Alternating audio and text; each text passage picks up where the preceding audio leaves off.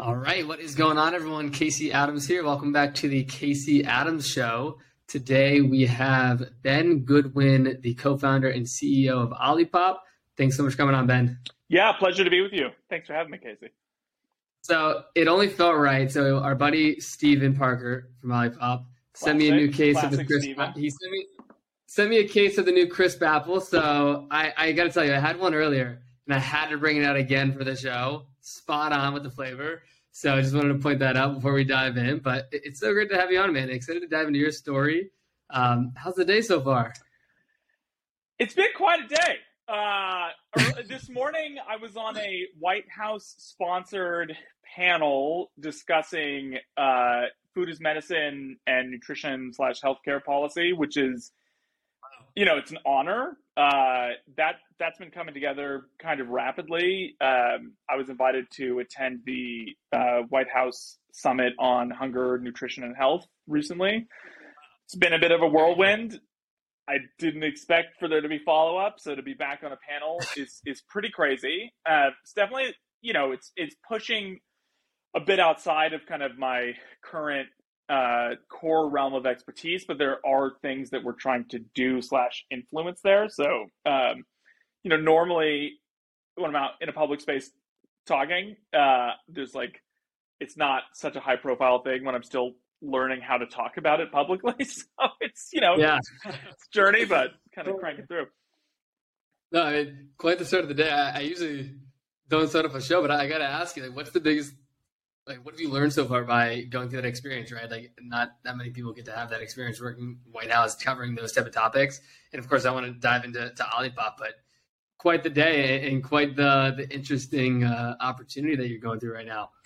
Yeah i mean uh, I, I think it's always positive and humbling uh, and not in the kind of pretentious way but like in just kind of you know the, the real way to you know be moving into an area that you have a lot of passion for and even strong opinions on and but honestly have less expertise you know and i think to be on such a big stage i think i'm pretty heartened by the kind of uh, public sector and, and the government's uh, motivation around something that's so important. Um, and the fact that a you know, like quickly growing, but in the scheme of things, especially compared to the Coke and Pepsi, the fact that, you know, a brand like Olipop's even kind of making onto that radar, I think is underlining around the impact that we're having that maybe is beyond what I would have even anticipated. Uh, and at the same time, you know, it keeps giving me bigger mountains to climb up, which is, uh, you know, again, it's uh, it's it's engaging and it and it's humbling, yeah. and I have to develop expertise and kind of talking communication fluency around an, area that is uh, slightly more new for me. Well, very cool to, to hear that, man. Congrats to, to you and the whole team. Um, you know, to dive into Olipop, man, and to just to echo what you said, I mean, you guys have made quite the quite the the job in terms of the industry. I, I see you guys everywhere. Uh, all of my friends have Olipop. I live in here in, in LA for context. Cool. Um, it's so cool to see what you guys have built. Obviously, I, I met Steven early early on at a coffee shop here in, in Venice, and just hearing you know his involvement in, in the story from him is world class. But I want to ask you, what inspired um, Olipop and the creation of it? I know you had a previous company that you can t- talk about. But you know, what when was the idea, and what was that point where you're like, wow, I want to go create this. This is what I want to do, and this is the sector I want to dive into.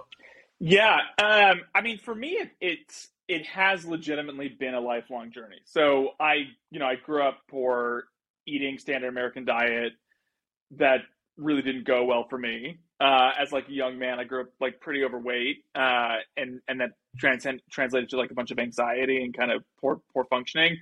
When I was 14, I kind of had this pivot moment where it, it's like overly simple as it sounds. Like just like this is not going to create a good life, and for some reason, I had the insight at that young age, like, hey, I want a good life. I got to take control of this. So I changed a bunch of things, exercise, and I got into therapy, and and but really it was this like shift around my diet that was so super impactful to me. Learning more about it was also like incredibly empowering. A couple years go by of all those changes, and I'm like, oh, I've got more energy, and what I'm, you know, I'm more able to, to engage in like fitness and stuff, and it's cool. But the thing that was the most impactful was really the shift it created in my kind of cognitive functioning and my emotional stability. And you know, uh, coming from a harder environment, seeing and and seeing kind of a lot of the issues we face as a country. And you know, yeah. then eventually I learned about the microbiome. I learned about the brain gut axis. You know, the fact that we actually make the majority of neurotransmitters and our hormones in our microbiome and has this like profound effect on the way we think and the way we feel. And then you look at the world and you're like, or at least the country, but you know, increasingly the world, and you're like, well, I, you know, huh, we're in quite a state of tur- turmoil as, as a country, and I can't help but imagine that that's being at minimum exacerbated by the general state of lack of health. So, dropped out of college at 20, you know, helped a friend start a kombucha company. That's where I learned about the microbiome, and you know, decade and a half later, here I am with Olipop, but it's always just been about how do I create that really effective uh, Trojan horse style product that really meets people where they are, that can operate at scale, that's not talking down to people, so we can change behavior, but uh, you know, again, to do it through something that's actually meeting customers where they are. Um, so yeah, it's just been a really long evolution for me.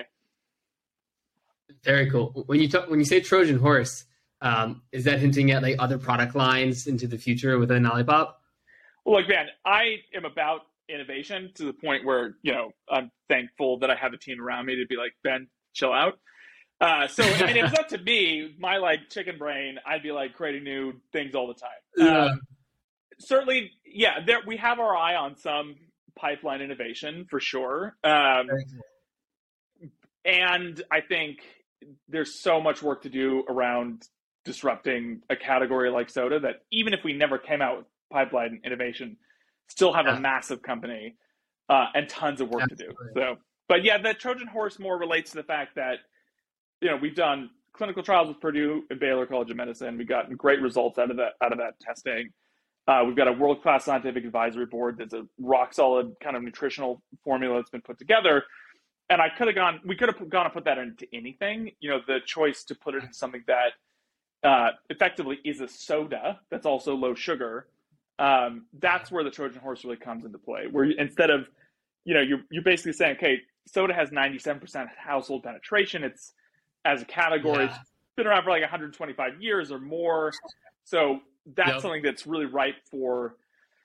Uh, that, that so many people have a relationship with, it's really ripe for disruption. But and it's I mean, soda has really never been a vehicle for health uh, in the last hundred years, and so that's where the Trojan horse aspect comes into play.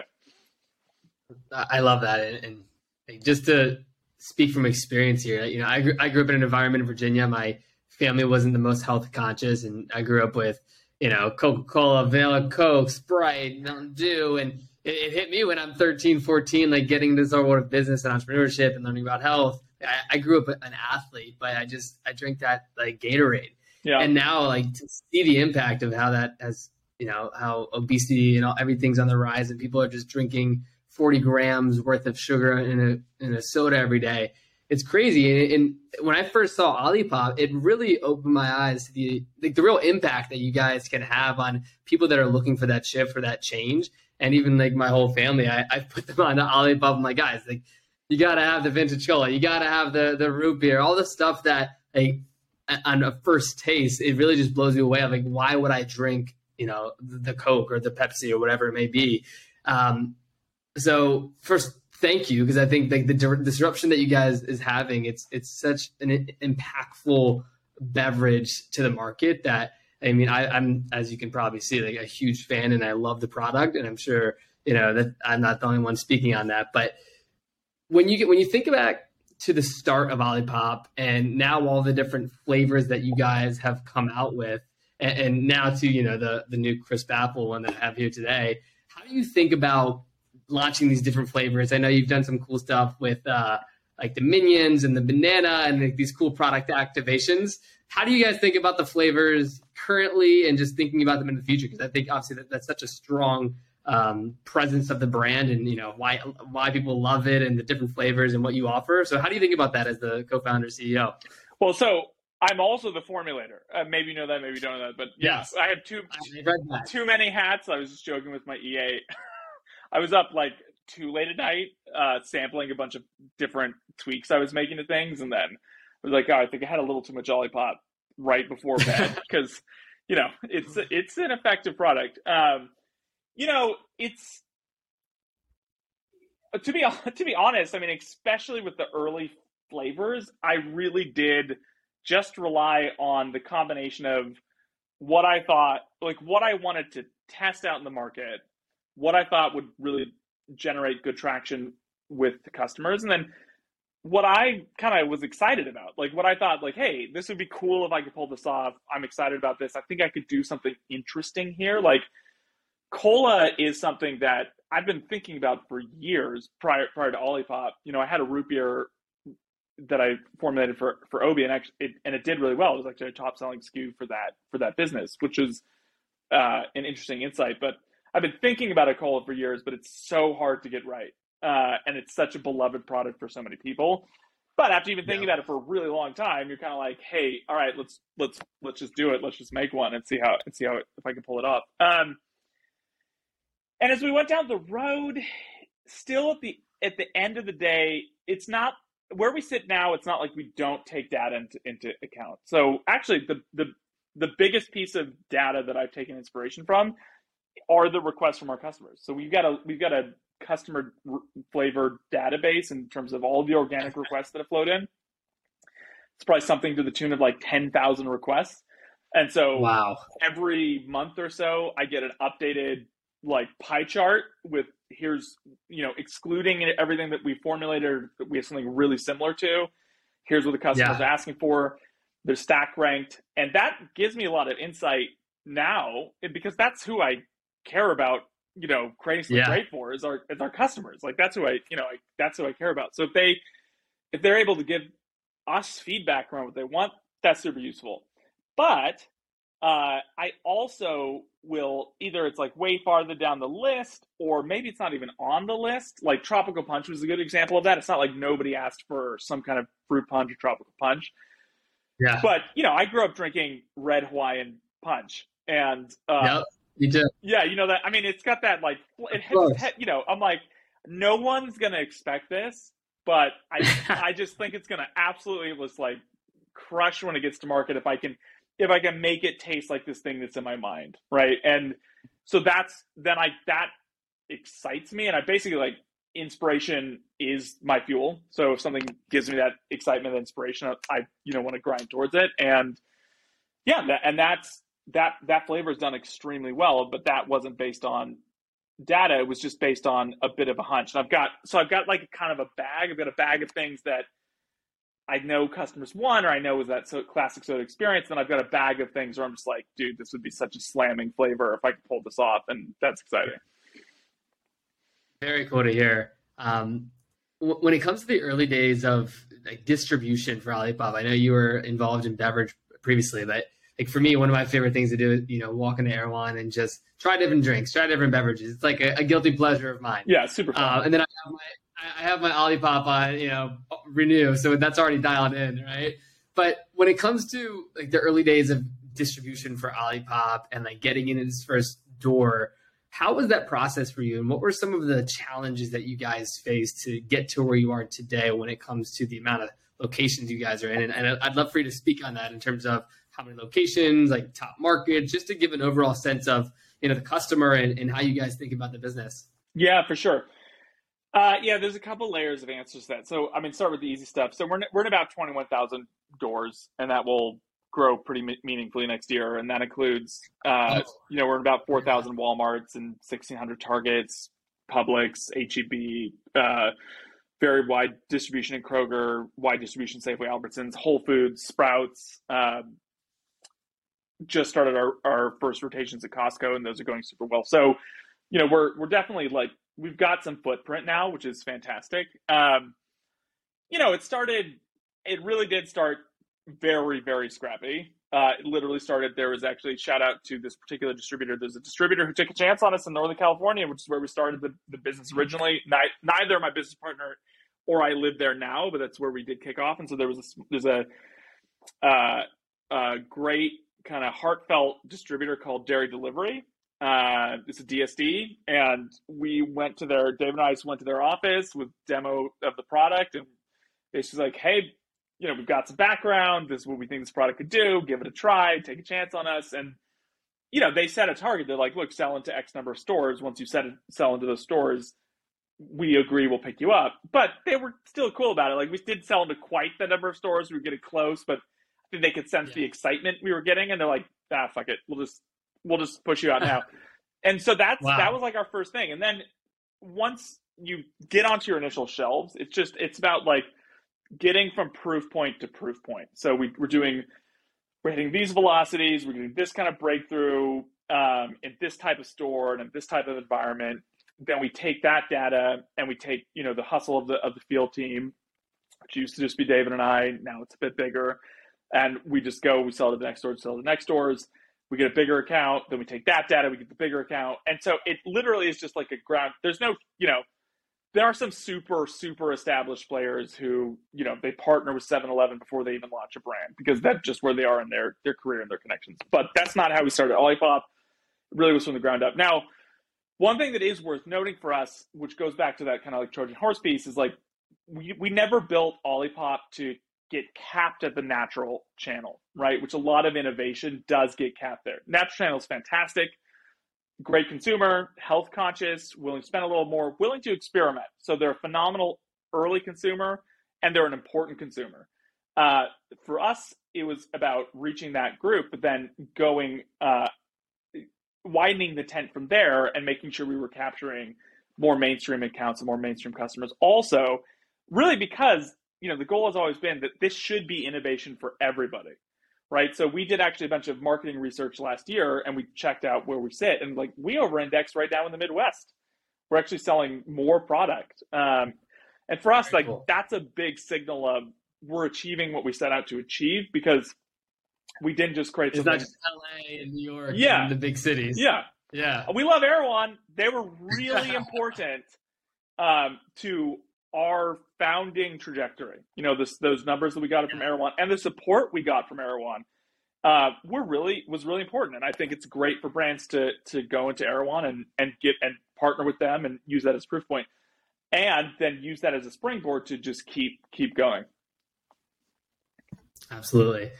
Um, I, I want to change conversations. You know, I think you know Olipop's success is the team, and most importantly, you and your founder as a founder, when was it in your journey, like prior to Olipop, where you realized, like, hey, I, want to go down this path of, of, entrepreneurship? Like when you were dropping out of college at 20, like was your path to always, uh, and I know you touched on it at the beginning here, um, to be in beverage because, you know, there's, there's a lot of young founders that listen to this show, and I'd love to just highlight some of the lessons and, you know, the hurdles that you've had to jump through to get to this point because – you know, I'm sure it hasn't been easy, and I'd love to just dive into some of the founder stories that you've gone through, um, and, and, just to get clear on the question, like, you know, that moment where you decided to go all in and pursue this as a career path when it comes to being a founder entrepreneur.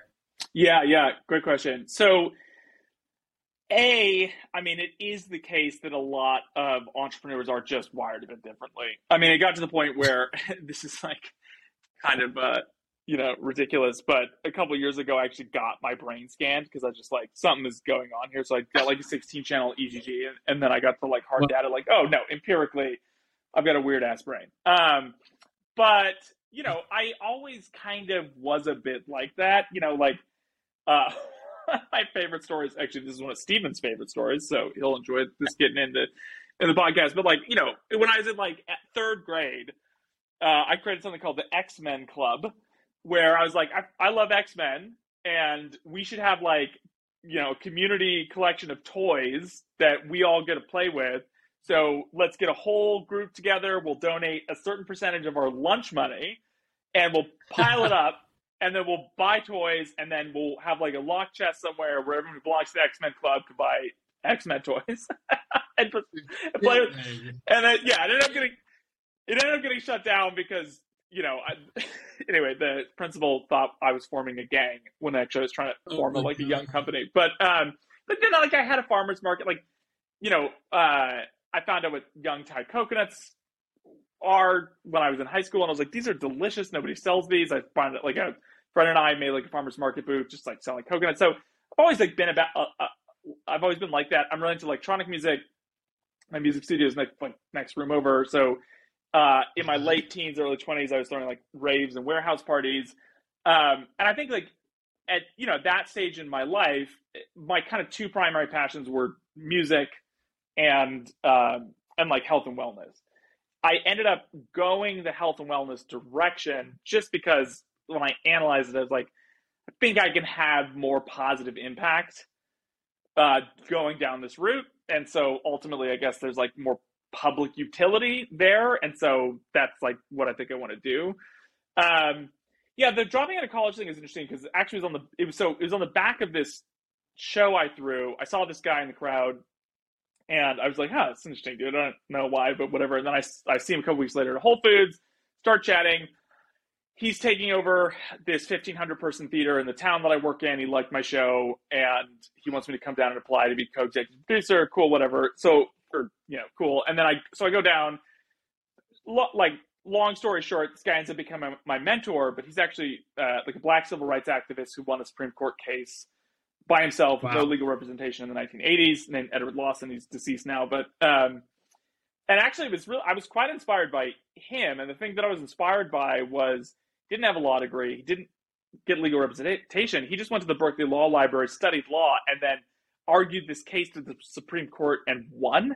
I was like, that's wow. fucking like you know, and then also growing up poor, I'm like, so I'm like, so I'm just like a like I'm just a cash machine to these colleges. No, you know, no, I have I love education. I do not like how it's turned students into piggy banks. Um, yeah. And I'm like, I don't want to be in debt forever. So that's why I dropped. Like that combination is why I dropped out of college. But I also read. It's actually the founder of Clif Bar's book. Okay. Because I don't even think that I knew that like you could be an entre that that was a thing, you know. And it was it's like the white roads and going past less, less travel. Yeah. I'm like, well, that sounds like my shit. So I dropped out of college. My mom said, You're going to be flipping burgers. I was like, I don't know. I feel like it'd be a fear based decision to go into school right now. And so I helped a friend start a kombucha company. But yeah, and then in terms of a lot of people are attracted to beverage. I was attracted to beverage. It's kind of a stupid decision empirically um, because most, you know, why, 90, why do you think it's stupid? only 2% of beverage brands make it $2 million in revenue, and only 2% of those make it past $10 million in revenue. So the Death Star shot that is success in beverage is like, you know, it's really, really difficult. That's why I've been in the industry for a really long time. So I think what happens with a lot of people is they get into that category and they're like, and then they get their ass handed to them, which absolutely happened, has happened to me many times. Um, and if they don't have something deeper to reach for, they're just like, you know, screw this is too hard. I'm going to go into accounting or whatever. Um, but if you really, if you care about what you're doing and why you're doing it, and you get back in there, or you shift your business plan and attack it again, you know, then obviously each time you gain more experience, your chances of success get go up. But so I think, yeah, that kind of combo is what got me on yeah, the entrepreneurial path. Very cool. Yeah, very cool. And I remember reading um, online, like prior to starting Olipop, that the kombucha company, there's an acquisition. And for context, and I'm curious to know your answer because I actually just sold my software company. Hey. I got acquired just six weeks ago. Awesome. Um, so thank you so You're much. Way out ahead of where I was. I relate to you so much, man. I, I didn't go to college. I'm 22. I kind of had this shift in like pursuing entrepreneurship when I was 16 after being in a neck brace, almost paralyzed playing football, mm. and just was on his path. And you know, this tech startup though, he got acquired, announced it six weeks ago, and the whole teams now working at this this cool marketing tech company called Viral Nation up in Toronto. And I, I always like to ask the question of transitions, right? Because I feel like I'm I'm really in this right now of transitioning to now working inside this new company and like the different ideas and the different daily routine and the, the different things that come to you where like I I signed up for a marathon and I'm like doing all these things that are just massively shifting who I am. And I think that comes with like those like those big moments that happen in life, whether that's getting married or getting acquired, whatever it may be. But so for you, like that transition from the prior kombucha company to Olipop, I'd love to hear some of you know what went on in your life, the thoughts, the ideas, the the am I good enough? What's next? Just to get a get some context for maybe founders out there that are going through a transition in their own life? Yeah, for sure. I think it's a great question, uh, and congrats again. It's fucking awesome to thank you so much. Got, gotten there. Um, seriously, I mean, knowing how hard it is. It. Um, yeah. yeah, I mean, for me, it's and for me it boils down to and this is going to sound slightly esoteric but this is kind of how my brain works it's like for me it does boil down to meaning right at the end at the end of the day it's like what gives your life meaning what gives your path meaning and um having i guess it's it's really about like having the courage to to stand up for that and then having you know the pragmatism in terms of how to build your way towards that path and then that's what facilitates you know progression so um, I also think it allows, yeah, I think it allows you to just make. It's like, what's your baseline of your decision making? A lot of folks react to norms, which is never going to be an option for me. there's a lot of facts. Uh, folks react to pressures, which there's a lot of pressure, but you kind of choose your pressure. Um, you know, I'm just big on the self actualization, personal development spectrum, as I imagine you are. And um, you know, at the end of the day, it's it's like you can use the like if I'm looking back at this when I'm 80, what's going to have mattered to me? Like, what's the thing if I didn't do, I'd be disappointed about, or you know, what's the thing that's going to make me feel like I found something that meaning that had meaning. I mean, I'm I'm quite existential, right? Like, I've never been able to choose a religion. I've never been able to choose a spirituality, but I'm also not quite an atheist because I'm really agnostic. I'm like, I have no fucking clue. Yeah. Um, like cynically, I'm like, it's probably it's probably just like a, I'm a bone sack and then I die. Uh, but it's but like you know could be some other like there's a lot also that I just had no clue about. and I've had some like weird experiences, yeah. so it's all just kind of like like you know I almost feel like my own personal um, process is to really like give my best and have the most like what is my form of respect to existence through how I live?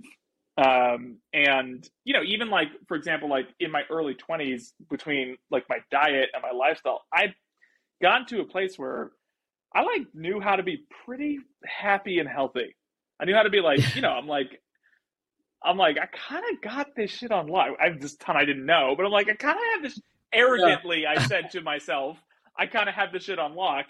Um, and I actually made like a conscious decision to like allow myself to be less happy and to allow myself to experience more anxiety because I was like, you know, how nice for me that I get to have built up these skills and and you know these patterns to create this. And meanwhile like so much of the world is going through so much unnecessary suffering and yeah I it'd actually be more it's more painful to lean to step back into it and to, to challenge myself. But at the end, like again, end of life reflection, that's what's gonna yeah. be the most meaning. And you know, you want your life to be a journey and you want your life to be an adventure. Um, I mean, I do at least. So I'm yeah. just like, fuck it, like let's get back into it. Yeah, absolutely. Um, I, I wanted to ask you, is that an Oura ring that you're wearing? It is. It is an Oura ring. yeah. yeah. I, I got one as well. I've been on just a a kick of sleep data. I have the eight sleep mattress. I have the Oura. I it. I just got a cold plunge. All this stuff. Dude, like I I'm having a sauna and a cold plunge installed at my house right now. So I finally got to the point in my life where I like could afford to get a house. So I bought a house, which is super dope. And but like fifty percent of the reason why is I'm like because I want to have my own sauna and cold plunge. I've been on so many podcasts talking about saunas and cold plunges and how much I love extreme That's, thermo, you know, thermic exposure. No way. Uh, yeah, hopefully in a couple weeks here. Uh, uh, but yeah, I'm big on data too. Like I, I had my hormones tested, my blood tested, DEXA scan, max VO2, base metabolic rate, fecal sample. I've been tracking my macros and my sleep and my exercise for months. I mean, one issue I have is I generate way too much cortisol, um, probably as a byproduct of my life and just the way my nervous my nervous system is balanced. So that creates weight fluctuations for me, despite the fact that like I eat super clean and I exercise all the time. So I've been working with a health coach, like what the hell is going on? As we ran this part, we ran all this data, and it's like, yeah, you've got cortisol above ten thousand, and uh, wow. so it kind of doesn't matter like what you do your body's always like going to be holding on to stuff. So that's actually ah. part of what I'm hoping the sauna and the cold plunge help with because like that stuff really resets my nervous system. Wow. Yeah. And I can just so cool because I mean I know you talked about at the beginning of like you've lived this in terms of like what led to Olipop and just hearing you listed so many tests just now that I, I've never even heard of. I'm like, wow, you really do live this. And I find it so fascinating because I mean, not only are are you the founder, but you're the one that's guiding this vision and, and the purpose of what you're building. And so so kudos to you and, and, it's so cool to see that those those cross in such an organic way. Um, you know, outside of work, growing up, family influences, guidance, mentors. What what has impacted you, inspired you, or, or cultivated uh, some of your early thought processes about business, life, and just all the things that we're talking about today? Because I, I, think you have a, a, such a great mindset about you know who you are, and, and you're very self aware based on what our our 20, 30 minute conversation thus far. Um, so I'd love to hear from you. what are some of the like, what are those early mentors yeah. and influences that have impacted your life in, a big way? Um, yeah. So, I mean, from the business, the two, I would almost, I mean, they're integrated for me, but I'd separate them a little bit. So, from the business side, I would say I'm like not, I'm not actually somebody who like super, super cares about business for business. Um, I see, I, I basically just like, I'm all about impact and mission and just ran the math on, hey, seems like we put a lot of attention and power into money. Seems like we put a lot of attention and power into corporations uh, it's also perfect vehicle, you know, therefore to transmit something something positive, which is where this whole system effectively needs to go. Um, so that's actually the only reason I really got into business because it just seemed like it's same same thing with soda. Like it's like this is a really effective uh, vehicle for actually creating being a change agent you know, for life, it's a little more complicated um, because, yeah, I mean, I, I gloss over my childhood, but it was it was rough. Like my father died when I was young, and I grew up in actually a pretty traumatic environment. And you know, I, and as actually like a lot of entrepreneurs do, uh, which is an interesting kind of like correlation. But I think, you know, choosing to develop out of something like that, like having real exposure to what real severe suffering looks like and feels like uh you know it gives me and then, and then having worked my way out of it gives me just the tremendous amount of it gives there it generates like layers and depth around and an urgency around the desire to actually make the world a better place because it's not just about it's not some like concept it's you know, yeah. uh, like I could just easily not be here. You know, it's like, or or things could be massively worse. And so, I think that always just kind of keeps me just, you know, grounded. I don't, I don't think, you know, it just keeps fuel and it keeps fuel in my engine. Like I just don't think I'll ever not yeah. kind of be able to be actively engaged in that way. And but it also has created a platform where in that process I realize I really get to choose my life. And if you really like, and I get to choose my actions. And in fact, even just having choice and and recognizing the power of yeah. choice is incredible. Like the value of your time and how limited it is, and the power of your choice is they're incredible. And people just like gloss over it and turn on the TV and do whatever. But that's some powerful shit. Uh, and I think even just you know, sometimes grappling with some of those things that seem fundamental or obvious, but truly recognizing the depth that's there uh, is, you know, like I, I have a, I'm a big fan of J.G. Ballard, you know, because he was like a, he's an author. I don't know if you're familiar, but like, so Hitchcock revolutionized horror because Hitchcock, um, you know, basically made horror movies occur in, in like natural environments, right? So it wasn't a thing from like Mars anymore. It was like someone getting murdered in a shower. J.G. Ballard basically yeah. did that with science fiction. So instead of like some big space tale, it was like there's a wormhole in a closet, and there's a um, concept that comes out of that, like the mystery and the mundane, um, where it's like, you know, our brains are like optimized for, um, you know, being calm and and like and having a rational, locked view on the world. The second you really start digging and digging deeper, so much of the fundamentals that seem like st- static states that are around you suddenly have all these layers of depth behind them um, interactions choices thought processes patterns yeah and so there's a ton to mine just being alive. If you're if you're like paying attention and you're engaged. I, I love that so much. what a what a great answer. Um, I, I, do want to be respectful of time. Two more quick questions yeah. before we wrap up here, Ben. Um, one is just thinking about the future of Olipop. What excites you the most? I mean, what will excite me? Uh, so some stuff is a little under the cover, so I'll I'll answer slightly nebulously for sure. But I mean, honestly, it, it, again, it's all about impact. Like, there's we we get written, we have people writing to us on such a regular basis with these stories that literally, like, you start, it brings tears to your eyes. Like, you actually, this is another great example. It's like, oh yeah, it's soda, it's whatever we got we got this this woman who wrote in that um, you know like her, her grandma had terminal cancer uh, she was in hospice and um, she was in a lot of pain it was terrible but she they would the only thing she could actually drink and keep down was olipop for whatever reason and so they would bring her root beer olipop every day um, and they wrote into that space and being like this it's really the only some of the only times we saw our grandma smiling her last couple of months of wow. life was when she was drinking a root, a root beer Olipop because the root beer reminded wow. her of these really treasured moments in her childhood. Um, wow. Soda is super powerful. You know, what these brands have figured out is that like a customer really can only have so strong of a relationship with the brand. What Soda's been so smart about is they've managed to wedge themselves in to people's early attachment memories you know, the time with their friends, the time with their family, yeah. and that's so much more powerful than a brand.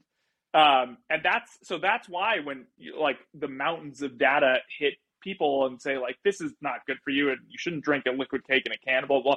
They kind of shove it off because it's becomes part of their identity. So being yeah. able to create mass scale behavior change, you know, with that is really positive and healthy for people um, effectively without just destabilizing them. Um, and hopefully, fingers crossed, being able to destabilize or being able to uh, disrupt a couple of uh, industries that need disruption. And I am going after a yeah. couple of them. Uh, those those things are the most exciting to me. Very cool. Well, I love hearing that. Very very thoughtful answer. Last question is just if you were to go back in time and, and, give your younger self a piece of advice before starting Olipop specifically, what would that advice be and why? People ask this question. I should have an I should have an answer ready. Um, oh, I mean, one thing. So, I mean, for sure, when I was younger, I was too arrogant uh, and that arrogance was born out of insecurity, uh, which is just how that equation works. By the way, it's like that's all arrogance is. It's actually always insecurity. Um, so I probably talk to myself about that equation a little bit more because I think that would be helpful. And but ironically, simultaneously, I would have advised myself to listen to listen to myself more also. You know, because one of the reasons you feel more insecure is because you're you're actually not really listening to yourself or you have doubts about um, you know maybe about your instinct about your intuition uh, and so that kind of creates that disconnection which can actually drive the insecurity so there's a whole cluster there um, that i've learned a lot around as i've just aged and and had experiences and and experienced some modicum of success um, and yeah i think that would have been a useful conversation Love that. Well, Ben, I just want to say thank you so much for, for coming on the show today. I know we've been, I've been looking forward to this for a while now, so I appreciate your time and for everything that you do. And you got a you got a loyal fan, customer, and supporter over here. So excited to keep sharing the word. And as you know, thank you so much for making it happen today. Yeah, no problem, Casey. Thanks for having me on. Good questions.